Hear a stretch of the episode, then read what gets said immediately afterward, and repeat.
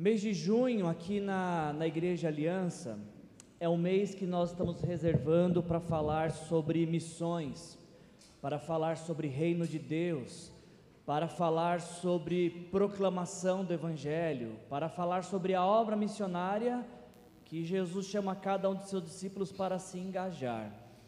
Ah, mês de missão é tempo de nós repensarmos o que temos feito com nossas finanças e como que nós podemos auxiliar a proclamação do Evangelho em outras nações, ajudando com os nossos recursos para que o Evangelho avance.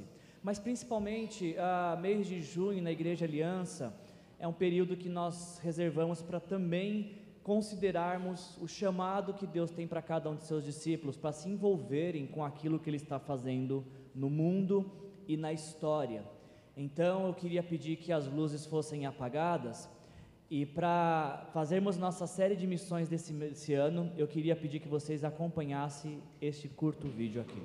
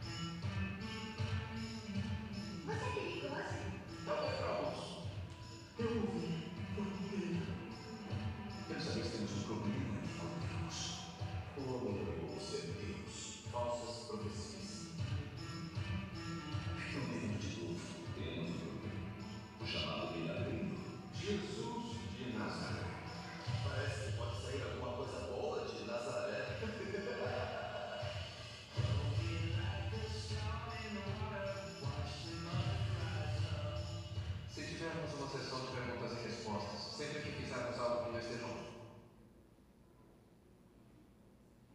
junto. Armados, o tempo que passarmos juntos vai ser muito chato. Vamos, puxem, puxem, puxem, puxem!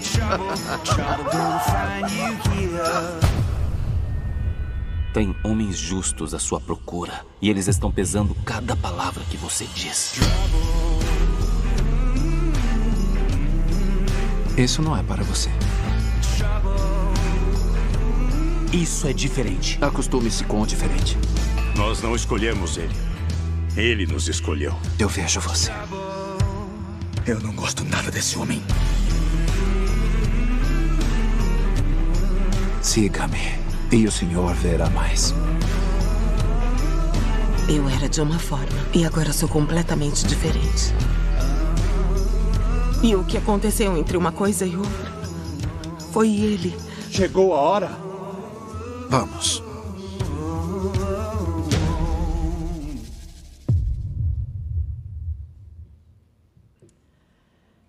Ah, The Chosen. The Chosen é uma série ah, norte-americana, uma série televisiva, criada por Dallas Jenkins. Eu não sei quantos de vocês conhecem, talvez o Dallas Jenkins, alguns de vocês não vão conhecer, mas talvez vocês conheçam o pai dele, que foi o autor de uma série famosíssima de livros, eh, uma série chamada Deixados para Trás. E essa série, ela foi produzida graças a uma campanha de financiamento que quebrou todos os recordes na história. No ano 2018, a, a série The Chosen arrecadou ah, 11 milhões de dólares para que pudesse a série pudesse ser, ser feita. Isso é a maior arrecadação, ah, ofertas no caso, né, para que uma série televisiva pudesse ser custeada. Segundo os produtores da série, os episódios eles foram vistos por mais de um bilhão de pessoas até o presente momento, ah, o que nos mostra que a história de Jesus ainda é uma história muito atrativa e tem muita gente ainda que quer ouvir falar sobre a história de Jesus. Essa série The Chosen, ela foi lançada no ano de 2019. E inicialmente, para você assistir a série, você tinha que pagar 30 dólares. Ah, era uma série como tantas outras que a gente tem em Netflix, em Prime Video e tudo mais. The Chosen era uma dessas séries. Você pagava 30 dólares e assistia. O que aconteceu e surpreendeu os produtores é que quem assistiu, pagou 30 dólares e assistiu, ficou tão animado, tão deslumbrado com a série que começou a indicar para os amigos. E alguns desses amigos retornaram e disseram: Poxa, eu ouvi você falar tão bem da série, eu queria assistir, mas eu não tenho 30 dólares para pagar. Então, quem indicou, pagava para quem, para a pessoa que indicou assistir. Já pensou se a moda pega? Alguém fala assim: Eu tenho um restaurante para te indicar, vou pagar para você conhecer esse restaurante. Com a série funcionou. Ah, e aí então os produtores da série começaram a ver essa movimentação de pessoas pagando para outros assistirem, e a arrecadação começou a ser tão grande que eles tiveram essa brilhante ideia de disponibilizar a série gratuitamente. Não tem pegadinha, você pode entrar na sua Play Store, onde você baixa o aplicativo do seu celular. Você pode fazer isso agora mesmo. Se você quiser fazer isso agora mesmo, entrar na sua Play Store, você pode procurar lá The Chosen. Ah, e você vai encontrar o aplicativo que você não vai pagar nada para assistir os, as duas primeiras temporadas. Há uma expectativa que entre outubro e dezembro seja lançada a terceira temporada. Eu queria fazer uma forte recomendação que nesse mês de junho, que a gente vai estar fazendo aqui a série The Chosen, você assiste. Se você não assistiu, você assistisse. Se você não for fazer nada hoje da meia-noite às seis, faça isso hoje, inclusive já. Chegue em casa, assista pelo menos o primeiro episódio, 40 minutos. Eu acho que vai ser difícil assistir só o primeiro episódio. Mas enfim, eu queria pedir que vocês assistissem essa série. Essa série, gente, ela é fantástica fantástica, ela é sensacional. Primeiro, porque é de graça. Você não precisa pagar nada, você pode assistir no seu celular gratuitamente. Mas sabe ah, o que chama mais atenção nessa série, The Chosen? Ah, é que esta série, por isso que é o nome The Chosen, os escolhidos, ela retrata Jesus através dos olhos daqueles que foram chamados por Ele. Então, Cada episódio vai mostrar o encontro que Jesus teve com alguma pessoa e como que essa pessoa que teve o encontro com Jesus registra, relata a experiência dela com Jesus ou como que ela vê Jesus. E é isso que é tão marcante nessa série, porque diferente de tudo que a gente já viu de filmes de Jesus, diferente de tudo que a gente já viu, a série The Chosen, ela retrata um, um Jesus rindo. Difícil você ver filmes com Jesus rindo. Jesus alegre, Jesus cantando. Você já viu alguma série, algum filme Jesus fazendo piada? Essa, teve, não vou te contar toda a série, você vai assistir, mas é engraçado. Tem, uma, tem um episódio que Jesus está zoando o pé do André, falando que o pé do André era feio. Em um outro episódio, ele está conversando com o João Batista, que é primo dele, e aí o João Batista todo eufórico, né? E falando que tem que pregar mesmo, tem que confrontar o sistema. Aí Jesus vira para ele e fala: Ô João, mas Raça de víbora você pegou um pouco pesado, você não acha não?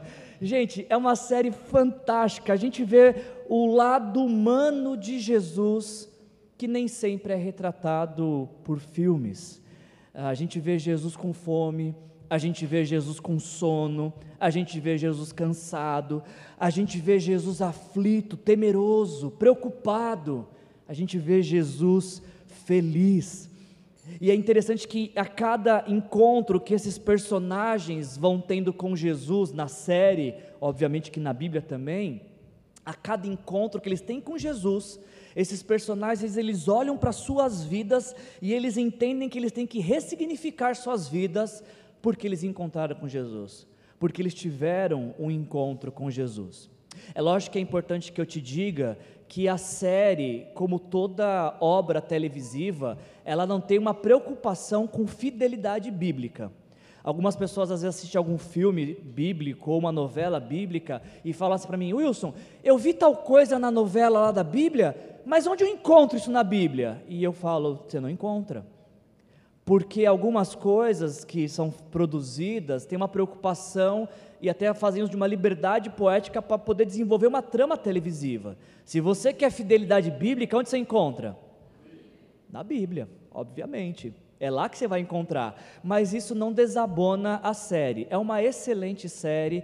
Eu faço fortes recomendações que vocês assistam. Se você não chorar em todos os episódios, eu queria que você marcasse uma hora para falar comigo. Você está com um sério problema. E o contrário é verdadeiro. Não sei se a Shirley tem alguns horários vagos, vai precisar muita gente fazer terapia depois de assistir essa série, porque ela mexe demais, demais com a gente. Então a gente vai pegar carona nessa série The Chosen, e nós vamos nesse mês de, de junho uh, falar sobre pessoas que Jesus escolheu. E, e partindo desse princípio de que Jesus nos escolheu para a vida eterna, no mês de julho seremos desafiados a repensar na nossa vida e como nós respondemos ao chamado de Jesus. Então, nosso primeiro episódio de, dessa série é esse, The Chosen. Ah, Jesus, você foi escolhido por Jesus. O tema de hoje é Eu te chamei pelo nome. E eu queria pedir então que você abrisse sua Bíblia no primeiro ah, capítulo do Evangelho de João. Quarto Evangelho, Mateus, Marcos, Lucas. Abre lá em João, primeiro capítulo. A gente vai conversar um pouquinho em alguns versículos ah, para pe pegar o contexto dessa passagem até chegar na passagem que a gente vai meditar com mais profundidade. Ah, se você tiver com a sua Bíblia aberta aí em João capítulo 1, você vai perceber que logo depois que o evangelista João, que escreveu o Evangelho de João, ele faz uma apresentação da divindade de Jesus, do, do lado divino, eterno de Jesus, do versículo 1 ao versículo 14. Depois disso, o evangelista João, ele escolhe iniciar o seu relato, o seu evangelho, contando a história de João Batista. O evangelista João é uma pessoa, João Batista é uma outra pessoa, são pessoas completamente diferentes, tá? Ah, então, quando a gente chega, depois que João, ah, o, o autor, o evangelista, fala sobre Jesus, sobre a divindade de Jesus, sobre a eternidade de Jesus, ele começa a história de Jesus a partir de João Batista. E aí ele nos diz o seguinte: que no dia seguinte, versículo 29 do capítulo 1, no dia seguinte, ah, João viu ah, Jesus passar e aproximando-se disse: Vejam, é o Cordeiro de Deus que tira o pecado do mundo. Imagino que João estava com um auditório, com um grupo de pessoas que ele estava batizando, e ele, João Batista, começa a dar testemunho de quem é Jesus. E a partir do verso 29, ele começa a falar que ele não sabia quem era Jesus, mas ele tinha recebido uma mensagem de Deus de que aquele sobre quem ele visse descer o Espírito Santo, esse era o Messias. E quando Jesus chega para ser batizado, o João Batista ele se recusa a batizar Jesus, porque João Batista entendia que o batismo é uma evidência de quem se arrependeu dos seus pecados. E ele, João Batista, sabia que Jesus não tinha pecados, e ele fala: Não, Jesus, eu não posso te batizar. Sou eu que devo ser batizado pelo Senhor, e o Senhor vem a mim. E aí então Jesus explica para João Batista o que todos nós precisamos entender. Por que Jesus foi batizado se ele não tinha pecado? Jesus, ele de fato não tinha pecado, mas ele se batiza, ele se submete ao batismo, primeiro para se identificar com nós, com a humanidade. Nós temos pecado, e aquele que morreu na cruz pelos nossos pecados se identificou com a nossa humanidade.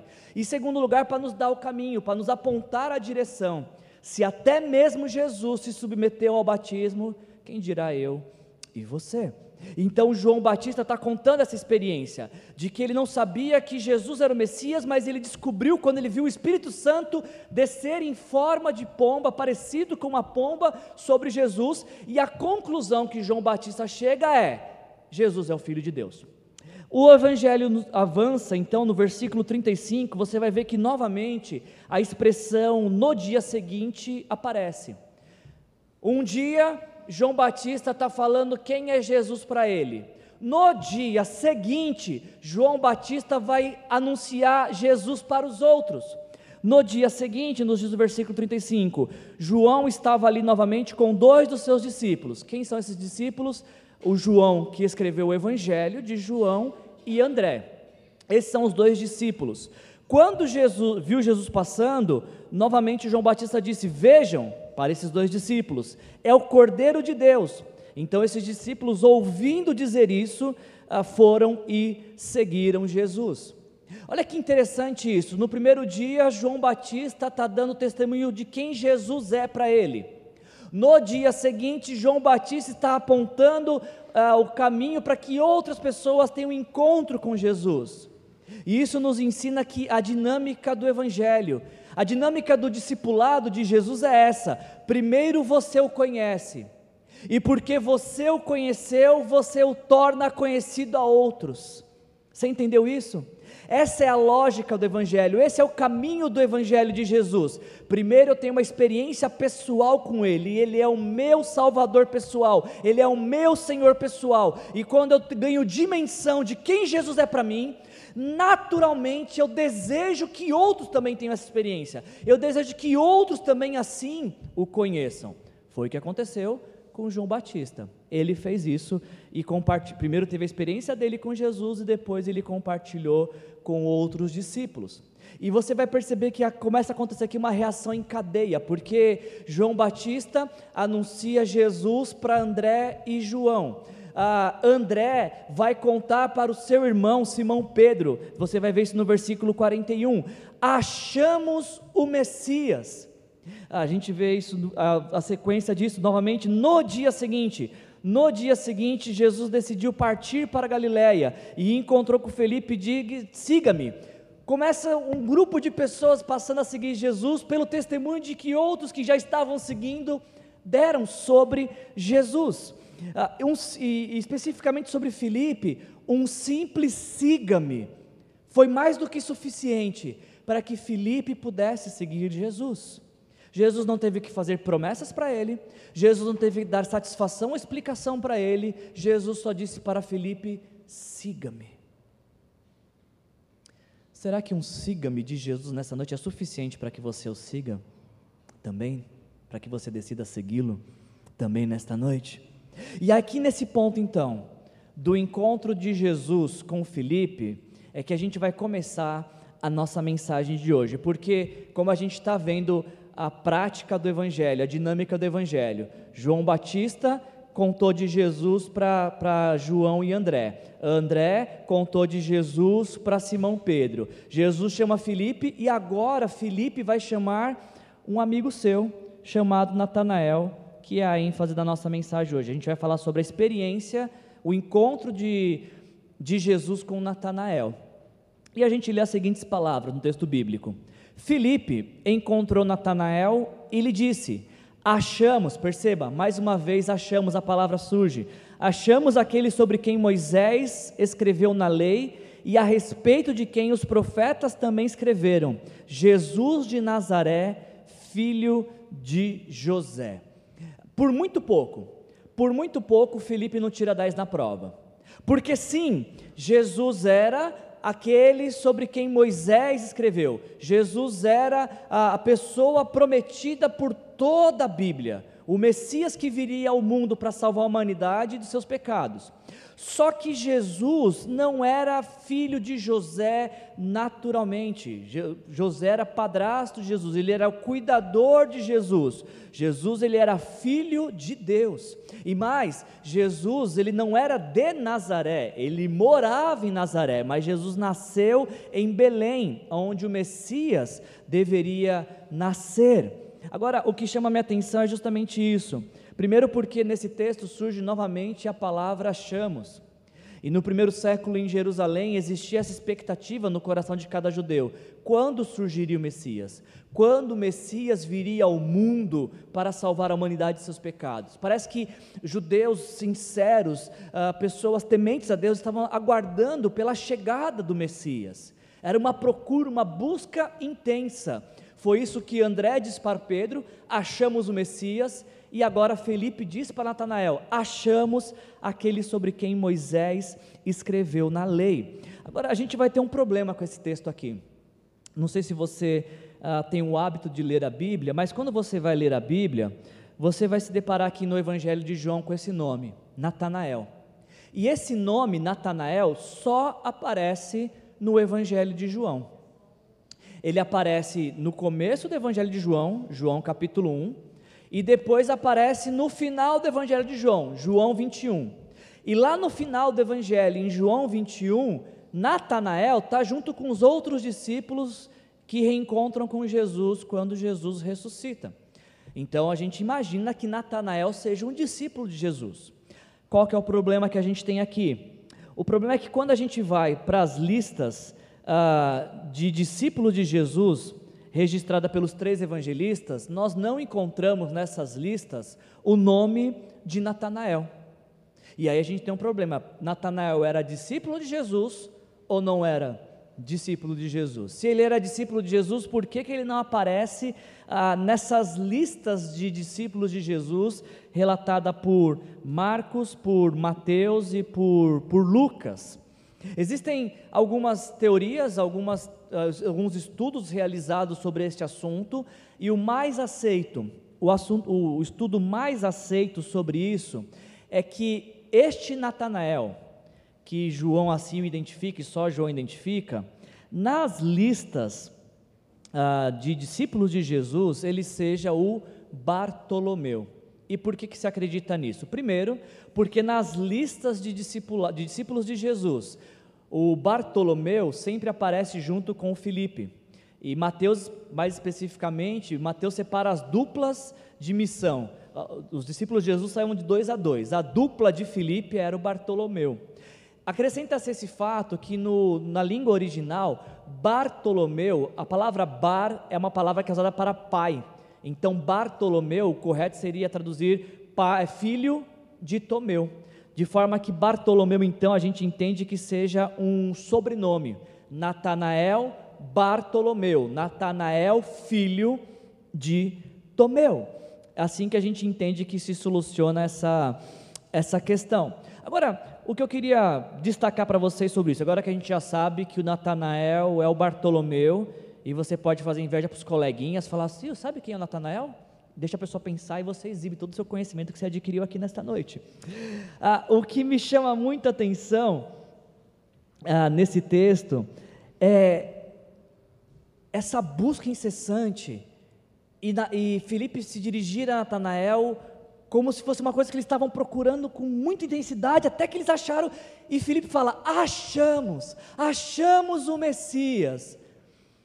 Deixa eu te fazer uma pergunta: se você estivesse aguardando por muito tempo por alguém, pela chegada de alguém, que tivesse poder suficiente para transformar sua vida, para mudar completamente a sua história, você está na espera, a expectativa de que alguém chegue, e quando esse alguém chegar, vai mudar a sua vida. E aí alguém te diz: Olha, aquele a quem a gente estava esperando chegou. Qual seria a sua reação? Qual seria a sua resposta? Aquele que a gente está esperando chegou, vamos logo atrás dele. O que, que a gente está esperando? Vamos até ele, vamos encontrar aquele a quem a gente estava esperando. A gente podia ter diversos tipos de reação. Eu duvido que alguma das nossas reações pudesse ser igual a de Natanael. Achamos o Messias. Da onde? De Nazaré. Nazaré? Será que pode vir coisa boa de lá? Eu acho muito, muito estranho essa, essa reação de Natanael, porque quando Felipe fala achamos, a gente está falando de alguém que talvez tinha um interesse genuíno pelo Messias. Só que quando Natanael, quando Felipe diz que o Messias era de Nazaré, parece que a busca fica em segundo plano e o que sobressai é o preconceito, é a arrogância, é o desprezo pelo inferior. A cidade de Nazaré, onde Jesus foi criado, passou boa parte de sua vida, era uma cidade muito pequena. Ah, historiadores dizem que ela não tinha mais que 600 habitantes, era de 200 a 600 habitantes. Era de fato uma cidade simples, eles tinham apenas uma sinagoga.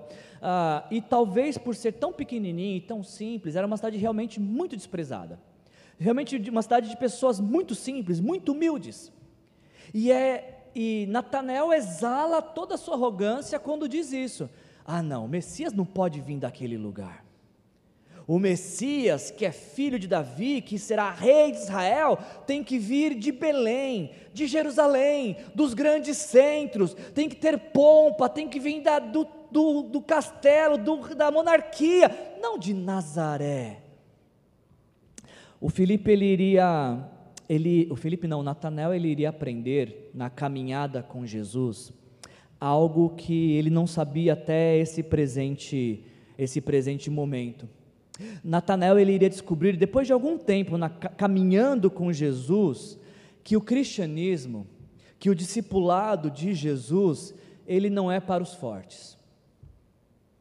Ele não é para os fortes. Ele é para os fracos, O discipulado de Jesus era, é para aqueles que reconhecem que são frágeis e por isso são completamente dependentes de Deus. Pessoas fortes não dependem de Deus, fracos sim. Fracos reconhecem sua total dependência do seu Criador. O Natanael ia aprender algo que ele não sabia nesse presente momento: de que o discipulado com Jesus não é para quem não erra, não é para pessoas perfeitas, que não existem, inclusive. Embora alguns se julguem perfeitos ou melhores que outros, o Natanael é descobrir que o Evangelho, o discipulado de Jesus, não é para quem não erra, o discipulado de Jesus é o contrário, é para quem é falho, para quem vive com conflitos, para quem precisa que Deus ajude a arrumar as suas bagunças interiores. Pode vir alguma coisa boa de Nazaré. O Natanael descobrir que o discipulado de Jesus é para pecadores que precisam desesperadamente de um Salvador simples e humilde que vem de Nazaré. Um Salvador humilde, simples e frágil para pecadores simples, frágeis, que precisam ser, serem salvos. Tem um livro, se você for ler dois livros este ano, eu faço fortes recomendações que você leia esse livro, Encontros com Jesus, de Tim Keller. O Tim Keller ele vai trabalhar nessa mesma pegada da série The Chosen. Ele vai falar de alguns encontros de algumas pessoas que algumas pessoas tiveram com Jesus e como essas pessoas foram impactadas e mudaram suas vidas porque se encontraram com Jesus. Falando desse episódio de Natanael, Tim Keller diz as seguintes palavras: O coração, ah, o coração da mensagem singular da Bíblia é que o Deus transcendente e imortal veio em pessoa à terra e tornou-se frágil, vulnerável ao sofrimento e à morte. E ele fez tudo isso por quem? por nós, para expiar nossos pecados, para levar o castigo que nós merecemos. A fala de Natanael, ela reflete um pensamento de época, que o Messias que viria seria um guerreiro forte, poderoso, que ia destronar Roma. Só que a falsa crença neste Messias, esse Messias que Natanael idealizava, quase faz com que ele perca de vista o Messias real, o Messias verdadeiro. Natanael tinha uma, um pensamento, uma construção de pensamento sobre quem era o Messias. E o verdadeiro Messias estava diante dele e ele quase, quase não reconhece por aquilo que ele idealizou sobre o Messias. Sabe o que isso significa? Isso significa que se nós temos um pensamento sobre quem é Jesus, e ficamos presos a esse pensamento, pode ser que a gente não tenha acesso à revelação de, de quem Jesus realmente é. Você entendeu isso? Achamos que Jesus virá de uma forma, mas se ele vem de outra e a gente está tão preso a isso, a gente acaba perdendo a oportunidade de conhecer Jesus. Se você acha que Jesus só fala de domingo às 19 horas nesse lugar, quando Jesus quiser falar com você amanhã de manhã, você vai estar fechado para essa experiência. Por isso que a gente tem que se livrar dos nossos pressupostos e estar aberto para a revelação do Espírito Santo sobre quem é Jesus e sobre aquilo que ele quer fazer em nossas vidas. Natanael parece ser um estudioso da Bíblia, só que ele se esquece de trechos importantes como Isaías 53, onde o profeta, 700 anos antes de Jesus nascer, disse em Isaías 53 que Jesus não tinha beleza alguma que nos atraísse, que nos chamasse a atenção. Ele vai dizer que ele não tinha qualquer beleza ou majestade que nos atraísse, nada em sua aparência para que o desejássemos. Acho que Jesus não tinha olho azul, tenho uma leve impressão. Foi desprezado e rejeitado pelos homens, um homem de tristeza e familiarizado com o sofrimento. Como alguém de quem os homens escondem o rosto, ele foi desprezado e nós não o tínhamos com estima. Jesus era um homem simples. Jesus era um homem de uma natureza humana frágil, como frágil é a nossa natureza. Embora sendo Deus poderoso, decidiu assumir a humanidade para se identificar conosco, completamente diferente de um Messias que Natanael e todos os judeus do primeiro século idealizavam. Agora, o que eu queria chamar a sua atenção é o seguinte, porque ah, Felipe chega todo empolgado para Natanael: Natanael, achei Messias! E de repente ele pode ter tomado um balde de água fria. Messias de Nazaré? Jamais. Não, pode gerar quase uma heresia isso. O Messias não virá de Nazaré. O Felipe, ele podia simplesmente contrariar e falar: ah, você não quer saber? Então, então vou eu seguir esse Messias de Nazaré mesmo. Ou ele poderia criar um debate. Seu preconceituoso, Natanael, não fala assim, que orgulho, que arrogância. Sabe o que me encanta nessa passagem?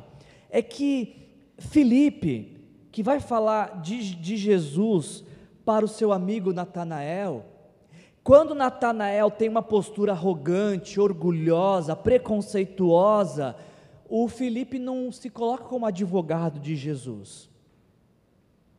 Ele não quer defender a causa de Jesus, a reputação de Jesus, a imagem de Jesus. Qual era, qual era a intenção de Filipe ao falar de Jesus para Natanael? Que Natanael viesse a conhecer Jesus. Essa era a única intenção que Filipe tinha. Filipe queria que o seu amigo Natanael conhecesse Jesus, por isso ele não entra em debates, por isso, ele não faz uma discussão, ele não defende uma tese de quem é Jesus, que o Nazareno é o Messias, não, ele não está preocupado com isso. Felipe, com muita sabedoria, diante de todo o deboche de Natanael, ele fala uma coisa simples. Ele fala: Natanael, já que está achando que de Nazaré não pode vir nada bom, venha e veja com seus próprios olhos tenha você a sua experiência com Jesus. Que Jesus seja para você aquilo que ele se revelar para você. Porque o fato é que nós podemos apresentar Jesus até um certo ponto. A gente pode chegar para alguma pessoa e falar: Jesus, esse aqui é meu amigo, meu amigo, esse aqui é Jesus. Mas depois desse ponto, a gente já não tem mais nada o que fazer. Porque depois desse ponto que a gente leva alguém até Jesus, depois desse ponto que a gente fala para os nossos amigos quem Jesus é para nós, a nossa única coisa que a gente faz é a expectativa, de criar uma expectativa do que, que esse encontro vai gerar. E Felipe age com essa sabedoria. Ele fala: Ah, é, Natanael, não pode vir coisa boa de Nazaré? Vem ver. Tire você as suas próprias conclusões sobre aquele que eu estou chamando de Messias, sobre aquele que é Messias para mim, sobre aquele que é Salvador para mim, sobre aquele que eu conheci. Eu quero que você o conheça, mas não que você o conheça através dos meus olhos, que você conheça através dos seus próprios olhos, das suas próprias experiências. Isso é evangelismo. Se até hoje você não sabia o que é evangelismo, evangelismo é isso aqui é chamar pessoas para ter experiências com Jesus, experiências semelhantes às que você teve. Se você um dia conheceu Jesus, se você algum dia reconheceu que por seus pecados Jesus morreu na cruz, o próximo passo disso é só levar outras pessoas a terem a mesma experiência.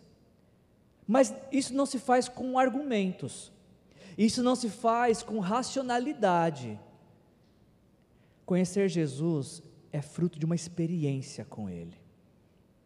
Eu posso te contar o que Jesus fez em mim, mas você jamais vai sentir o que Ele fez em mim. Você precisa ter a sua própria experiência com Jesus. Para nossa alegria, ah, o Natanael parece que venceu o preconceito, ele se dá a oportunidade de experimentar Jesus, de ter uma experiência com Jesus. E ele vai então até Jesus.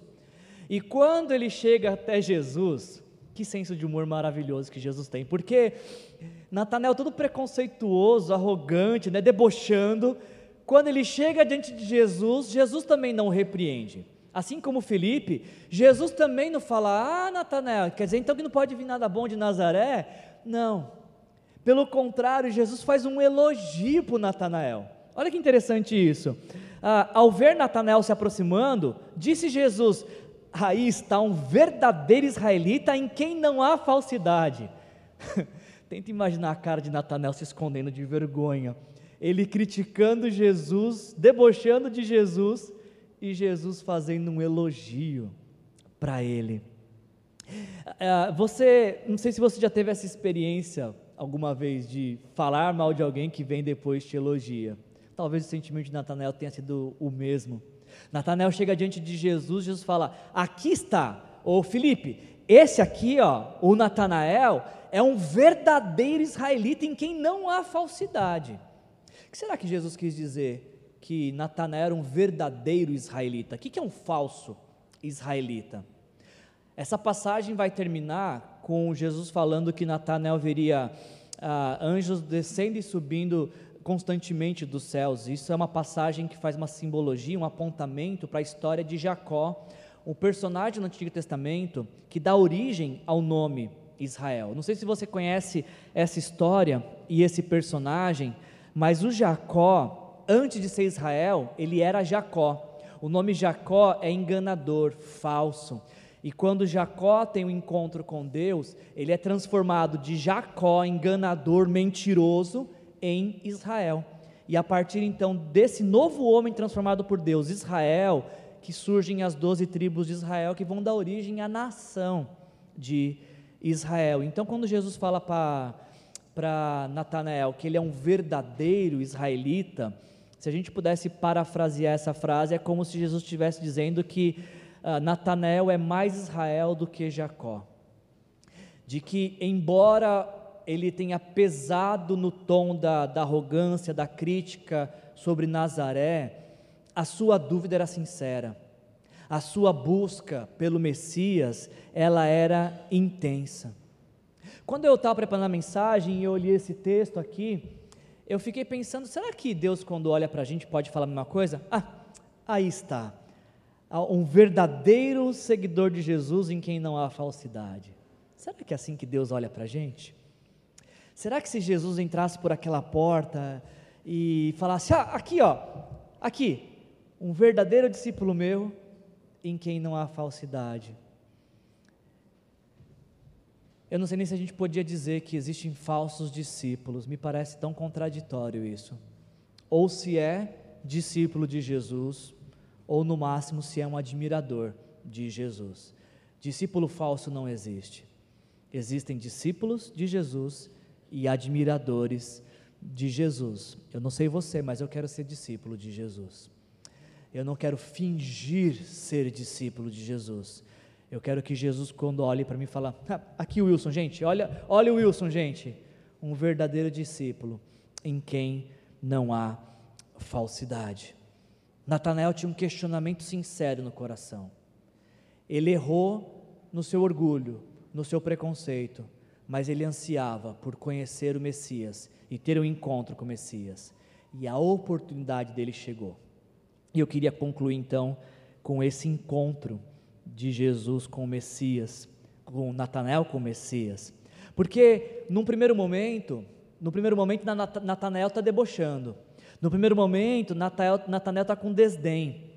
Ele ouve o convite de Felipe e ele debocha. Mas acontece algo interessante nessa cena, porque quando Natanael tem o encontro pessoal dele com Jesus, Jesus faz um elogio para ele. Aqui está um israelita verdadeiro, em quem não há falsidade. E o Natanael fala: Você me conhece da onde? E aí Jesus diz algo fantástico. Jesus diz: ah, Eu o vi quando você estava debaixo da figueira antes de Filipe o chamar. Natanael, essa história é tão interessante porque esse, essa palavra de Jesus, eu te vi debaixo da figueira, foi suficiente para que todo aquele preconceito que Natanael tinha cair por terra. Porque quando Jesus fala, eu te vi debaixo da figueira, Natanael fala, tu és o Cristo, tu és o Filho de Deus. A curiosidade é o que, que Jesus viu debaixo da figueira, o que, que Natanael estava falando debaixo da figueira. Que quando Jesus fala, eu te vi debaixo da figueira, fala, opa, então tem que ser o Messias. Alguma coisa Jesus viu, que só ele e Natanael sabiam o que era, E que quando Jesus diz eu vi, Natanael fala, então este é o Messias. A gente podia fazer algumas especulações aqui, né? E puramente especulações, porque o texto bíblico não diz, porque foi tão relevante essa fala de Jesus para Natanael, ao ponto de Natanael o reconhecer como Messias. As especulações só são, primeiro que figueira, ela, ela serve de simbolismo para a nação de Israel. A nação de Israel no Antigo Testamento é simbolizada, retratada por uma figueira. E uma segunda questão é que escritos antigos do primeiro século, de rabinos judaicos, dizem que o melhor lugar, o lugar, não o melhor lugar, o lugar correto para se estudar as escrituras era debaixo de uma figueira, por conta de sua sombra e, quem sabe, do seu simbolismo da nação de Israel. Então, quando você quer conhecer um, um, um, estudioso, temente a Deus e desejoso por mais de Deus, você o encontraria debaixo de uma figueira. Pura especulação, porque o texto não nos diz. Agora, o que deve chamar a nossa, a nossa atenção é justamente isso. O que, que o Natanael estava fazendo embaixo da figueira? Que quando Jesus diz, Eu te vi, isso mexeu com ele e o fez reconhecer como Messias. Será que ele estava orando? Será que ele estava descansando? Será que ele estava se escondendo? Será que ele estava pensando em algo que o estava incomodando? Será que ele estava meditando numa passagem das Escrituras? Quem sabe essa passagem de Jacó vem dos anjos de Deus descendo e subindo? A gente nunca vai saber ah, o que Natanael estava fazendo embaixo da figueira. E para mim, eu acho que a ênfase não é, não deve ser, não deve ser na, na mensagem ah, eu te vi debaixo da figueira. Porque independente do que Natanael estava fazendo, para ele foi suficiente saber que Jesus o estava vendo. Na série The Chosen, se você quiser ver esse episódio, não te aconselho a pular, mas se você não se aguentar de ansiedade, a história de Natanael está na segunda temporada, no segundo episódio. Na série The Chosen, o Natanael está debaixo de uma figueira, e ele está num grande conflito, pessoal, ele está angustiado o coração dele está rasgado, ele está destruído por algo que aconteceu na vida dele. E ele está orando a Deus. Ele está falando: Deus, não esconda de mim teu rosto. Quando eu clamo a ti, está recitando um salmo na sua oração. Porque o Senhor não me ouve, porque o Senhor não me vê, atende o meu clamor. E quando Natanael olha para o céu, ele vê um céu fechado. Sabe aquele dia nublado, feio? E aí ele grita assim: Deus, o Senhor não está me vendo, o Senhor não está me ouvindo. E fica um silêncio. Aí o dia avança e à noite o, o Felipe vai apresentar Jesus para Natanael. E quando Jesus se encontra com Natanael de noite, Jesus diz as seguintes palavras para Natanael: ah, quando você estava no seu pior momento e estava sozinho, eu não escondi de ti o meu rosto, eu vi você debaixo da figueira. É óbvio que isso não está na Bíblia. Mas o que é verdadeiro e está na Bíblia é que saber que Jesus o viu debaixo da figueira foi suficiente para Jesus, para Natanael. Por isso, tire o foco da figueira e foque nisso aqui que Jesus disse: Eu vi você. Eu te vi. Para Natanael foi uma figueira. Para alguns de nós, foi descobrir que não precisa ter medo de morrer porque se entregasse a vida para Jesus, ao morrer vão para os céus. Para Natanael foi uma figueira, mas para outras pessoas foi só a libertação do medo da vida. Para Natanael foi uma figueira, para mim, que nunca me senti amado por ninguém, foi saber que Jesus tinha me amado tanto, ao ponto de se entregar por mim na cruz. Eu tinha 16 anos e uma pessoa me disse: Jesus te ama tanto, mas tanto, que ele foi capaz de morrer na cruz pelos seus pecados. E eu que não me senti amado por ninguém, eu vi que alguém me amou a tal ponto de morrer no meu lugar por minha culpa. Essa foi a minha figueira.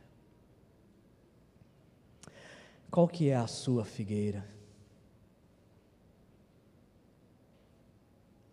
Para algumas pessoas foi uma cura. Para algumas pessoas foi uma provisão. Para algumas pessoas foi descobrir que a vida tem propósito, tem significado. Talvez esse lugar hoje para você seja uma figueira, da qual Deus te trouxe para ficar debaixo, para que você pudesse ouvir a doce voz dele dizendo: Eu vi você, eu te vi. Eu vi você quando você falou que não sabia mais o que fazer. Eu vi você. Eu vi você quando você estava preocupado sem direção, cansado, ansioso, triste.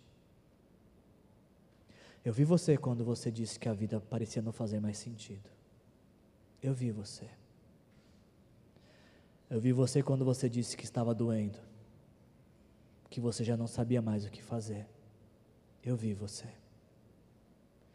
Eu vi você quando você disse Será que você não está me ouvindo? Sim, ele estava te ouvindo. Ele te viu. Ele está te vendo neste exato momento aonde você está. Ele está te vendo. E quando a gente ganha essa consciência de que Jesus está nos vendo, tudo muda em nosso interior. Tudo muda em nossas vidas. Porque a consciência despertada de que Jesus está nos vendo, traz um novo significado para o nosso viver. Eu já não preciso ter mais medo, por quê? Porque Ele está me vendo. Eu não preciso mais ficar ansioso, por quê? Porque Ele está me vendo. Eu não preciso mais ficar desesperado, por quê? Porque Ele está me vendo. Ele está me vendo. Ele está te vendo. Eu queria que a gente concluísse essa, essa mensagem refletindo nessas, nessas questões para a gente praticar essa mensagem essa semana. Natanael tinha um dilema. O Messias não pode vir de Nazaré. Eu e você lidamos com diversos dilemas, perguntas para as quais nós não temos resposta. Por isso eu pergunto para você, diante dos dilemas da vida, você costuma ser crítico, cético ou criterioso? Qualquer que seja das suas respostas, toda dúvida é genuína. O que você não pode é ficar com a dúvida. Tenha dúvida, mas busque a resposta para ela. E todas as suas dúvidas podem ser respondidas em Jesus, na pessoa de Jesus, no relacionamento com Jesus. Ainda, como você se sente ao saber que Jesus sabe tudo o que se passa na sua vida? Para Natanael foi suficiente a hora que ele sabia que Jesus sabia que ele estava debaixo da figueira, pronto, isso foi suficiente para ele se render a Jesus. E você, como é que você se sente sabendo que Jesus sabe aonde você está e aonde você se encontra neste exato momento? E por fim, uma última questão: quais as implicações de você depositar toda a sua esperança em Jesus? Quanto te custa passar debaixo da figueira nesta noite? o que, que você precisa deixar debaixo da figueira para seguir Jesus daqui até a eternidade. Eu ainda quero encerrar mais uma vez, eu quero encerrar mais uma vez citando as palavras de Tim Keller no livro Encontros com Jesus. Ele diz: Você sempre se, achegará, se achega a Jesus na defensiva, mantendo a guarda sem saber se terá suas necessidades satisfeitas ou não. Agora preste atenção nisso, é minha frase preferida. Quando de fato o encontrar, no entanto, ele sempre, sempre será muito mais do que você jamais imaginou que ele fosse. Você pode dizer amém para isso? Você já teve esse encontro com ele e diz que ele é mais do que ele imaginava, você imaginava que ele era? O Keller continua dizendo: embora a maioria das pessoas em busca do espiritual comece a sua jornada com medo de decepcionar, Jesus afirma que sempre será infinitamente mais do que as pessoas procuram, sempre excederá as expectativas, será sempre mais do que possamos pedir ou imaginar. Por isso, Keller diz: portanto, portanto, abandone seus preconceitos e acompanhe Natanael. Venha, ser, venha ver e falar de Jesus aos seus amigos. Prepare-se para mudar suas prioridades e modos de pensar. Qualquer que seja a sua expectativa, qualquer que seja a sua esperança, qualquer que seja o seu sonho, você descobrirá algo muito maior em Nazaré, em Jesus de Nazaré. Assim como João Batista, André, João, Pedro, Felipe, Natanael, você também pode influenciar o destino eterno de alguém falando de Jesus, de quem Jesus é para você. E se você ainda não teve o um encontro pessoal com Jesus, talvez esse é o motivo por qual você foi trazido para debaixo dessa figueira nessa noite, para dizer: Senhor Jesus, eu quero te entregar a minha vida nesta noite. Eu quero te entregar minha vida e receber o Senhor como meu Senhor e Salvador. Feche seus olhos e vamos orar. Se você ainda não entregou sua vida para Jesus, eu quero te encorajar a fazer isso agora. Ele está te vendo, Ele está aqui, Ele sabe quem você é, Ele conhece tudo a seu respeito e Ele te quer assim, do jeito que você é, agora, nesta noite. E se você também o quer, basta dizer para Ele: Senhor Jesus, eu te entrego a minha vida, eu me arrependo dos meus pecados que te levaram até a cruz para morrer no meu lugar. Eu quero te entregar a minha vida e te receber como meu Senhor e Salvador. Se você já fez isso algum dia, se você já entregou sua vida para Jesus, se Jesus já é o teu Senhor e teu Salvador, saia daqui nessa noite com essa certeza. Ele está te vendo, ele te viu, ele te trouxe aqui, ele sabe quem você é e de tudo que você precisa. Muito obrigado, Jesus querido, por ter nos visto debaixo das figueiras da nossa vida, Senhor.